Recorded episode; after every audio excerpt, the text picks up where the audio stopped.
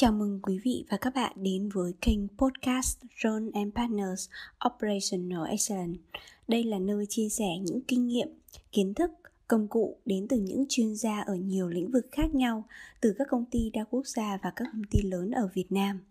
Thông qua phần chia sẻ này, chúng tôi mong muốn đem đến cho quý vị những bài học bổ ích, những góc nhìn mới giúp chúng ta có thể phát huy năng lực của mình. Đừng quên nhấn nút follow và comment bên dưới những thông tin và chủ đề quý vị mong muốn lắng nghe. Xin cảm ơn.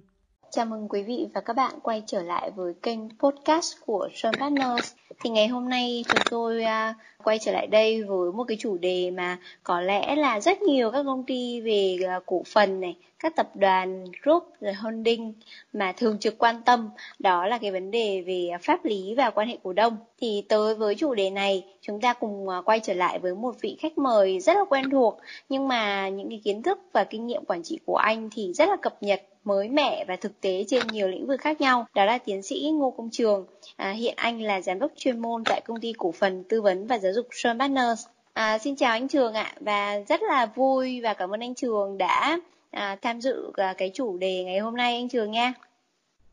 Rồi, à, xin chào Thu, xin chào quý vị khán giả. Cảm ơn Thu à, có lời mời để anh tiếp tục nha. Dạ vâng, dạ. À, thì uh, qua những cái phần chia sẻ của anh ấy, thì có rất nhiều các anh chị à, liên tục là order là hãy mời anh Trường chia sẻ chủ đề này chủ đề kia đi thế nên là em lại tiếp tục mời anh. Dạ. Thì uh, anh Trường ơi uh, báo chí uh, mấy ngày hôm nay á uh, thì uh, đang có những cái tin tức rất là nóng về uh, à, một tập đoàn à, hàng đầu ngành xây dựng hiện nay đó là tập đoàn về Cotecom. Và à, trên rất là nhiều những trang báo thì có xuất hiện những cái tin tức ví dụ như là à, cổ phiếu của Cotecom à, giảm mạnh này. Rồi à, sau khi mà cái cổ đông lớn đó là Costo thì có gửi thông báo về cái việc là triệu tập những cái cuộc họp đại hội cổ đông bất thường. Rồi à, những cái sự mâu thuẫn này thì kéo dài thì cũng theo một số cái nhận định thì cũng đã ảnh hưởng rất là lớn đến tình hình hoạt động và kết quả kinh doanh của cô Công. Thế thì từ cái câu chuyện à, của cô Công thì ngày hôm nay muốn mời anh Trường chia sẻ về một chủ đề mà theo em thấy là thực ra thì nó cũng cũng không phải là mới. Thế nhưng mà vì nhân có cái sự kiện này, thế nên là một lần nữa nó lại được hâm nóng lại. Đó là cái câu chuyện về pháp lý và quan hệ cổ đông ạ thì à, cái câu hỏi đầu tiên mà em muốn à, nhờ anh Trường chia sẻ đó là theo anh thấy thì những cái mối dạn nứt trong quan hệ cổ đông có phải là một cái lý do lớn mà dẫn tới cái việc mà các công ty thất bại hoặc là hoạt động kém hiệu quả không ạ? À, đầu tiên là rất là cảm ơn Thu đã gợi mở cái chủ đề rất là thời sự nha, rất là hot hiện nay. À, cái hot này nó còn cái hot cả trên uh, cộng đồng doanh nghiệp lẫn như trên thị trường chứng khoán luôn à, thứ hai á, là Đấy, cái câu hỏi của thôn là quan hệ của đông với là quan hệ của các nhà đầu tư ờ, thì đây là cái mà một trong những cái mà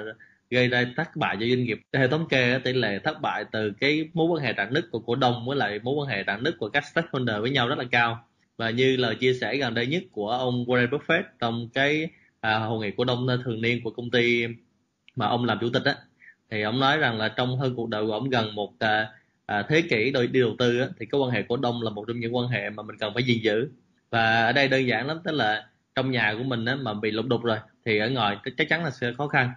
thì thực ra quan hệ ờ, cổ đông trong trong nhà mình sẽ hiểu nôm na gần gũi như quan hệ vợ chồng vậy đó. Nếu mà trong nhà mà nó ấm áp thì bên ngoài nếu nó có khó khăn gì cùng nhau xử lý. Còn nếu mà không thuần vợ thuần chồng rồi thì ờ, ở bên ngoài thì có thể tiêu. Thì cái quan hệ cổ đông mà rạn nứt đầu tiên nó sẽ gây ra cái việc là mất niềm tin của cổ đông với nhau. Thứ hai là khi mất niềm tin cổ đông thì mình mất niềm tin của stakeholder là của các bên liên quan và nhân viên đối tác hay là các cái cộng đồng xung quanh của doanh nghiệp nó cũng bị mất niềm tin theo. Thì cái việc nó bị ảnh hưởng ờ, liên đới, ví dụ như là doanh nghiệp gặp khó khăn trong kinh doanh nè, cổ phiếu suy giảm nè, và sau này nhiều khả năng nó sẽ dẫn đến cái việc là collapse, là sụp đổ. Sụp đổ ở đây là nó sẽ sụp đổ từ từ chứ không phải là sụp đổ ngay, và thất bại là cái chuyện à, hiển nhiên. Do đó một trong những cái việc mà chúng ta phải cần xử lý một cách nhanh chóng và gọn ghẽ đó chính là quan hệ cổ đông nó phải trở nên tốt đẹp. Thì lúc đó mới bàn những câu chuyện lớn được. Còn nếu mà chúng ta không thuận ở trong cái quan hệ này thì nó sẽ gây ra rất nhiều điều phức tạp sau này. Thì đây cũng là cái điều mà các công ty cổ phần hay là các công ty holdings mình cần phải lưu ý hết sức. Tại vì cái cái đây là một cái mối quan hệ mà hiện nay ở Việt Nam mình ít người người ta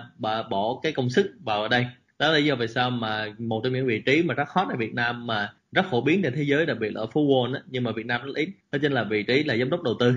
Thì giám đốc đầu tư này hầu như là ở Việt Nam mình rất ít doanh nghiệp có cái này, hoặc là có cho vui thôi trên danh nghĩa thôi, chứ về thực sự về hoạt động cụ thể thì rất là ít.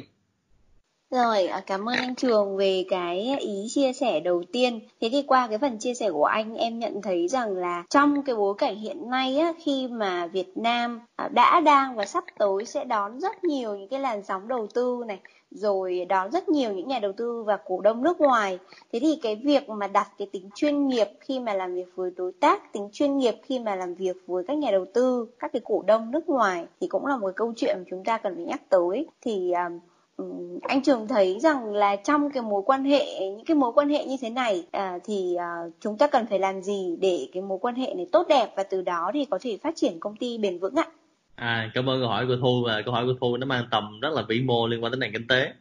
Thì à, anh anh xin phép trả lời thành à, hai ý như thế này. Ý đầu tiên á, là liên quan tới cụ thể doanh nghiệp. Ví dụ như trong trường hợp của Costco với lại Cotecom thì mình phải làm sao giải quyết vấn đề về quan hệ cổ đông một cách êm đềm nhanh chóng. Thì à, như như ông bà mình nói là chuyện gì thì đóng cửa bảo nhau đúng không? Thì ở đây quan hệ cổ đông nội bộ cũng vậy, mình có chuyện gì mình đóng cửa bảo nhau. Và đặc biệt là những công ty listed, những công ty mình emit trên sàn chứng khoán, công ty đại chúng á, thì vấn đề nó càng phải được xử lý nhanh chóng và êm đẹp chứ nếu không những công ty đại chúng mà xử lý như thế này á thì vấn đề truyền thông nó càng ngày càng to ra và hai bên không có ai mà vui cả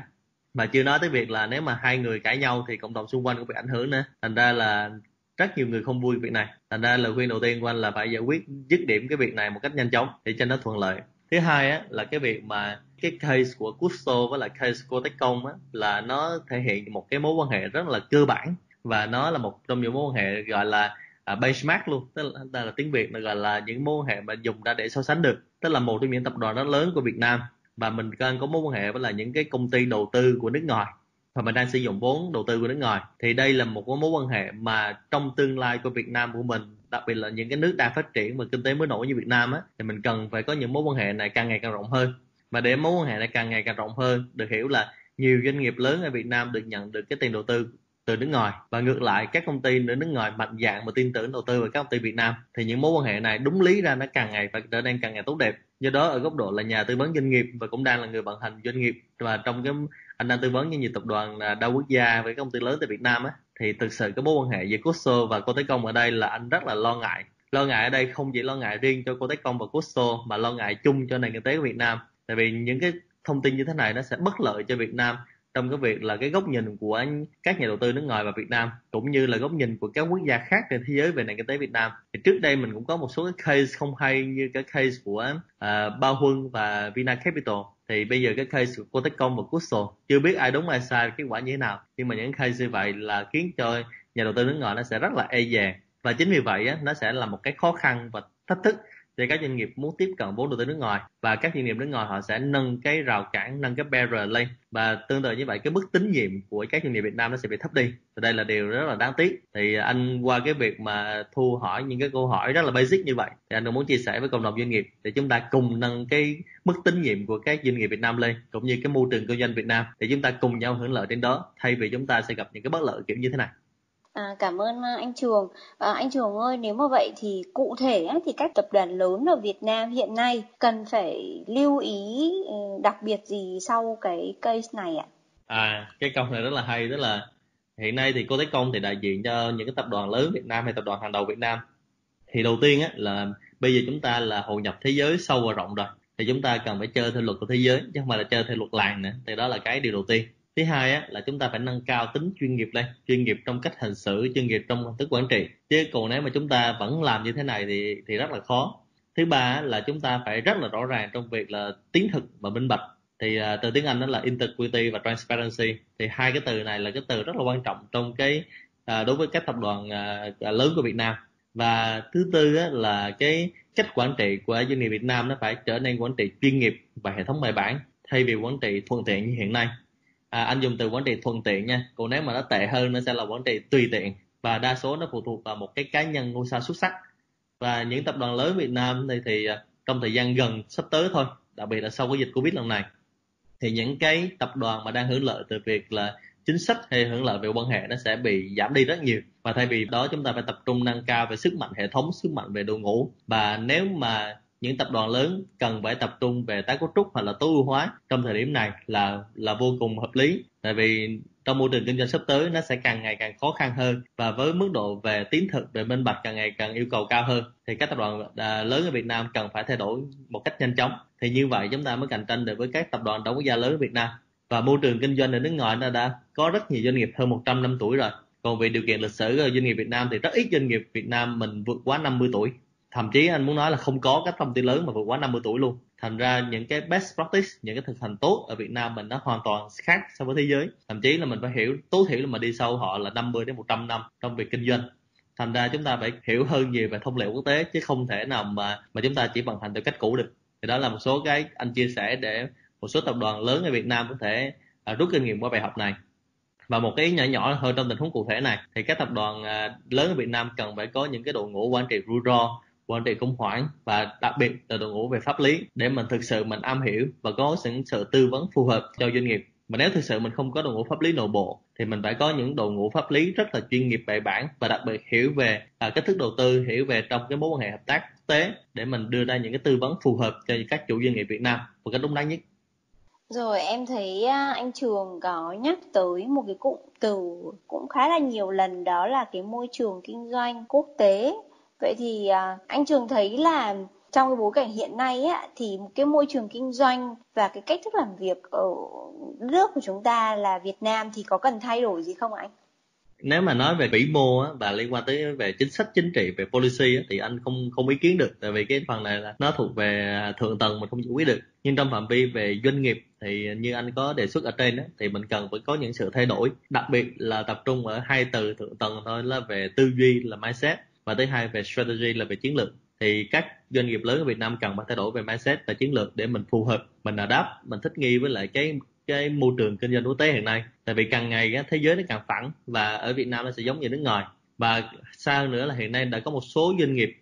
Việt Nam vươn ra quốc tế rồi. À, mới ngày ờ, hôm nay anh nhận được một cái tin rất là vui là là Viettel đã đã phổ rộng lên rất là nhiều user để xài trên thế giới và rất nhiều user đơn vị tính bằng tỷ user trên thế giới và vươn ra tầm nước ngoài là ví dụ như vậy. Thì đó là những niềm tự hào Việt Nam và khi chúng ta đi ra quốc tế thì chúng ta phải có những cái thông lệ chúng ta phải thực hiện như vậy. Không những chúng ta lớn trong nước mà chúng ta còn ra nước ngoài nữa. Thành ra là đó là những cái mà chúng ta cần phải lưu ý về môi trường. Khi nó flat rồi thì chúng ta phải chơi chung với luật của thế giới chứ còn chúng ta không thể nào mà chơi chung luật làng hoài được thì sẽ có hai tình huống. Một là là thế giới người ta sẽ nhìn mình là anh có luật làng thì anh cứ chơi, còn tôi sẽ không chơi với anh. Còn cách thứ hai là mình sẽ chỉ chơi trong cái ao làng mình thôi mà mình không ra chơi chung với thế giới được. Thì đó là điều rất là nguy hiểm. Thì đó là cái mà cái nền kinh tế, những nước phát triển họ rất là e ngại cách mà chúng ta đang tư duy kiểu như vậy. Thành ra chúng ta, các chủ doanh nghiệp chúng ta phải thay đổi tư duy. Tại vì những doanh nghiệp lớn Việt Nam thì các các chủ doanh nghiệp cũng đã đi từ khó khăn đi lên, đi từ zero đi lên nên cái việc thay đổi tư duy thay đổi về mindset nó không hề dễ dàng để thay đổi. Nhưng qua những cái case như thế này chúng ta đang đối diện những case thế này và những cái case trong quá khứ thì à, anh nghĩ cái tính khẩn cấp của các doanh nghiệp đặc biệt là cái chủ doanh nghiệp đã nâng lên cao rồi thì chúng ta bắt buộc phải thay đổi. Nếu không thì chúng ta sẽ không thể nào to và phát triển những doanh nghiệp mà từ 50 năm đến 100 năm nữa. Đó là lý do vì sao mà các doanh nghiệp lớn thì rất nhiều nhưng rất ít những doanh nghiệp có thể là vĩ đại và trường tồn. Thì nếu mình nghĩ tới việc là vĩ đại hoặc là trường tồn á, thì mình phải đổi cái mindset rồi, cảm ơn anh Trường ạ. À, như vậy thì là từ một cái thông tin ờ, rất là nóng hiện nay à, là về cái vấn đề pháp lý và quan hệ cổ đông thì chúng ta cũng mở ra rất là nhiều những cái bài học mà cần phải quản trị và kiểm soát tốt được cho doanh nghiệp. Ví dụ như là về cái mối quan hệ giữa cổ đông và đối tác này, rồi cái cách giải quyết xung đột như thế nào, rồi đến những cái việc như là những cái yếu tố về tín thực và minh bạch trong doanh nghiệp, rồi cái cách quản trị chuyên nghiệp thay cho cái cách quản trị thuận tiện rồi đến cái việc tái cấu trúc tối ưu hóa rồi quản trị rủi ro khủng hoảng pháp lý và đặc biệt là cái tư duy về lãnh đạo tư duy về quản trị của các doanh nghiệp Việt Nam hiện nay. Thì à, qua cái phần chia sẻ của anh mà em có thể thấy là doanh nghiệp có rất là nhiều những cái bài tập mà cần phải giải quyết để không xảy ra những cái vấn đề pháp lý và quan hệ cổ đông như vậy. À, cái câu hỏi cuối cùng anh Trường em à, rất là tò mò không biết là à, anh Trường cũng như là Sean Partner thì có những cái dịch vụ mà tư vấn cho các doanh nghiệp về cái việc là tối ưu cái môi trường cũng như là nâng cao cái cách thức làm việc chuyên nghiệp à, cho các ờ, doanh nghiệp không ạ anh? À, cái này thì thực ra là John Partners cũng đã làm từ lâu rồi và ngay cả như trong cái case của Cotecom và Custo anh rất là quan tâm tại vì đó cũng là khách hàng của anh thì uh, bên anh cũng đã làm cho các công ty lớn thì thật ra cái việc mà mà làm cho môi trường kinh doanh nó chuyên nghiệp lên hệ thống quản trị chuyên nghiệp lên thì đó quay về lại chúng ta sẽ làm tốt từ việc là tư duy nè chiến lược nè hệ thống quy trình và vận hành. Thì các giải pháp của Journal Partners hiện nay được xây dựng theo cái cấu trúc như vậy. Và chúng ta cần phải fix từ ngay khúc tư duy thì cái dưới phần vận hành operation nó mới tốt được. Thì thu có thể tham khảo các giải pháp thêm trên à, website hoặc là các thông tin của à, uh, Journal Partners trên các phương tiện truyền thông ha. Dạ rồi cảm ơn anh Trường. Vậy thì em sẽ theo dõi những cái à, uh, chương trình sự kiện liên quan vào những cái bài học về quản trị trên cái kênh uh, website của Show Partner là show gạch ngang partner.com đúng không anh? Đúng rồi em. Rồi uh, rất là cảm ơn anh Trường đã À, có những cái chia sẻ rất ngắn gọn xúc tích nhưng mà rất là hữu ích đến với các doanh nghiệp dựa trên cái case hiện nay à, của ờ, tập đoàn Coticom và Custo thì hy vọng rằng là từ câu chuyện này cũng như là những cái chia sẻ của anh Trường thì à, các quý vị và các bạn có thể tự đúc rút được những cái bài học trong cái vấn đề quản trị về pháp lý quan hệ cổ đông cũng như là tạo ra một cái môi trường à, làm việc chuyên nghiệp khi mà sắp tới có rất là nhiều những nhà đầu tư rồi cổ đông nước ngoài có thể về Việt Nam và tạo ra một cái môi trường kinh doanh Việt Nam à, mà được à, bạn bè quốc tế rất là hào hứng và muốn đầu tư vào và muốn hợp tác với càng nhiều các doanh nghiệp Việt Nam hơn nữa. Thì à, một lần nữa cảm ơn anh Trường à, và cảm ơn quý vị và các bạn đã lắng nghe. À, nếu mà quý vị và các bạn quan tâm thì chúng tôi sẽ tiếp tục có những cái chương trình với những cái chủ đề tiếp theo à, hữu ích và thực tế hơn nữa để giúp các anh chị quản lý doanh nghiệp hiệu quả hơn và đặc biệt là vươn tầm thế giới. À, một lần nữa cảm ơn anh Trường và quý vị. À, hẹn gặp lại trong những chương trình lần sau. Xin trân trọng cảm ơn. À, cảm ơn Thu, cảm ơn quý vị khán giả rất nhiều nha. Dạ vâng, dạ chào anh Trường ạ. Cảm ơn quý vị đã dành thời gian lắng nghe sự chia sẻ của chuyên gia và hy vọng với những chia sẻ ngắn này chúng ta sẽ có những góc nhìn mới cũng như là những công cụ, hành động có thể áp dụng ngay trong công việc của mình. Và đừng quên nhấn nút follow và comment bên dưới để giúp chúng tôi hoàn thiện chương trình ngày càng tốt hơn. Xin cảm ơn và hẹn gặp lại trong những số tiếp theo.